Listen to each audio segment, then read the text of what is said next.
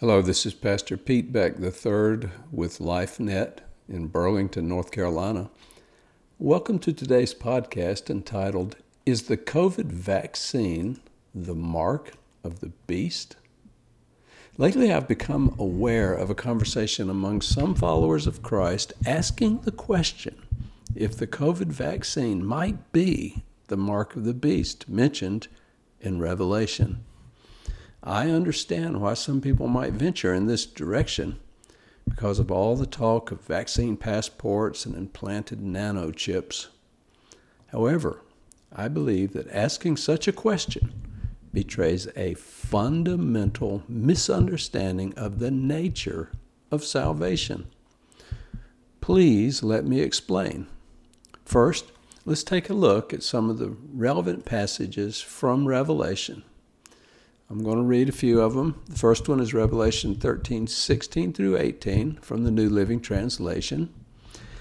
He required everyone, small and great, rich and poor, free and slave, to be given a mark on the right hand or on the forehead, and no one could buy or sell anything without that mark, which was either the name of the beast or the number representing his name. Wisdom is needed here. Let the one with understanding solve the meaning of the number of the beast, for it is the number of a man, and his number is 666. The second passage is Revelation 14 9 through 11, also from the New Living Translation. Then a third angel followed them, shouting, Anyone who worships the beast and his statue, or who accepts his mark on the forehead or the hand must drink the wine of God's anger. It has been poured full strength into God's cup of wrath, and they will be tormented with fire and burning sulfur in the presence of the holy angels and the Lamb. The smoke of their torment will rise forever and ever and they will have no relief day or night, for they have worshipped the beast and his statue and have accepted the mark of his name. Third passage, Revelation 16, 1 and 2, also from the New Living Translation.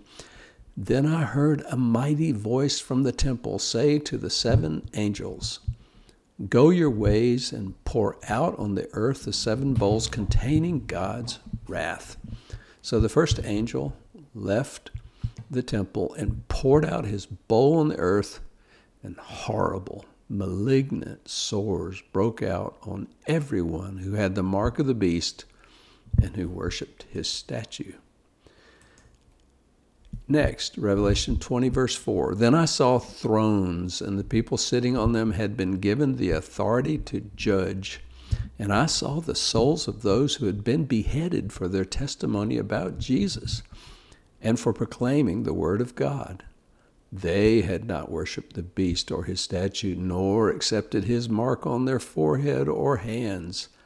They all came to life again and they reigned with Christ for a thousand years. And lastly, Revelation 19:20. This one is from the English Standard Version. And the beast was captured, and with it the false prophet, who in its presence had done the signs by which he deceived those who had received the mark of the beast and those who worshipped its image. And these two were thrown alive into the lake of fire that burns with sulfur. All right. For centuries, Bible readers have wondered about this mark and about the identity of the person called the Antichrist. Modern technology has made it possible to envision the insertion of a chip beneath the skin that could act as an identifier and as a sort of credit card for making financial transactions. I do not want to take the time to give examples of how this is possible right now. You can do that research on your own time.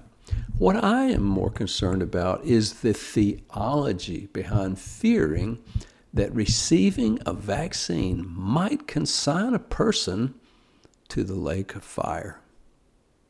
I believe we should be far more interested in God's mark than we are in the one from the beast. All people who are born again receive what the Bible calls a seal in the Spirit.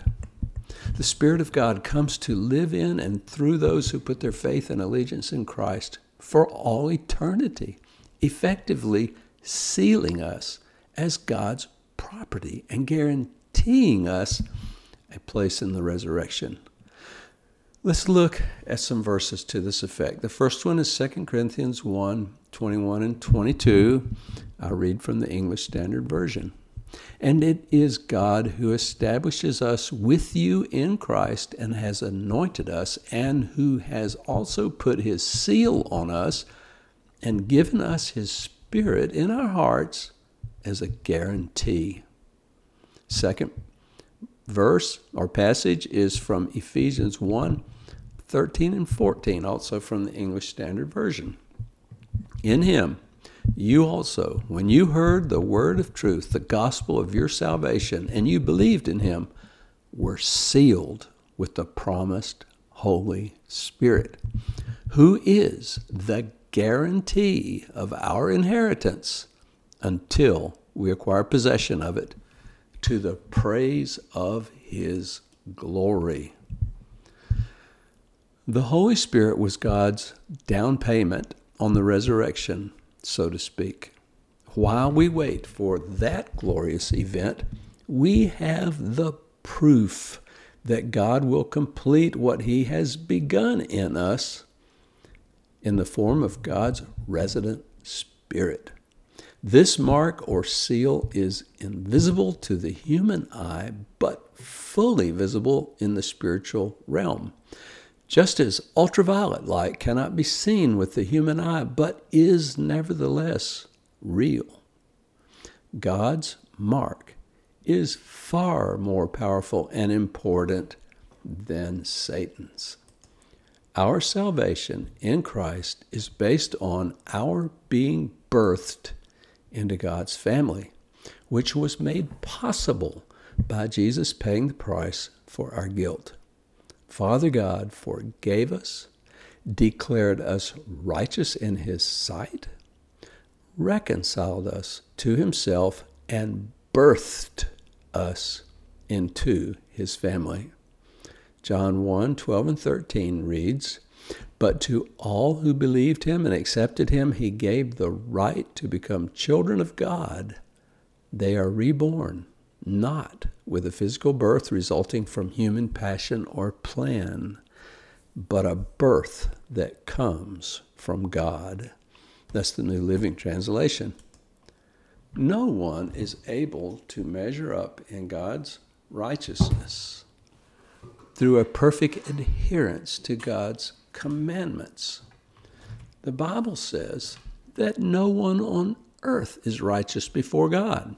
Romans 3:10. The law was always intended to reveal our abject spiritual poverty so that we would turn to God in our desperation and receive his solution, the Lamb of God, who died for the sins of the world. God removed us from the treadmill of performance based religion and gave us eternal life as a free gift. Why then do we so easily wish to get back on the religious treadmill? If we think that receiving a vaccine will somehow disqualify us from eternal life, we have never even understood the new covenant. The vaccine may prematurely end our lives here on earth, but it will not short circuit our eternity with Christ. The mark of the beast, if it is a literal thing, will be integrally part of denying Christ and worshiping Satan. The vaccine is neither of those things. Taking the vaccine might be viewed as a fearful surrender to an overreaching government bent on controlling every facet of life, but it is not an overt denial of Christ.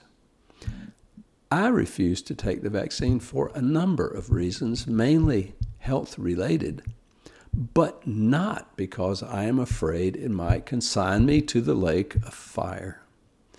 In fact, it might actually help me to get to heaven more quickly. I hope this article relieves you of any fears regarding this topic. Blessings, and please don't take the vaccine unless you're in a hurry to get to heaven.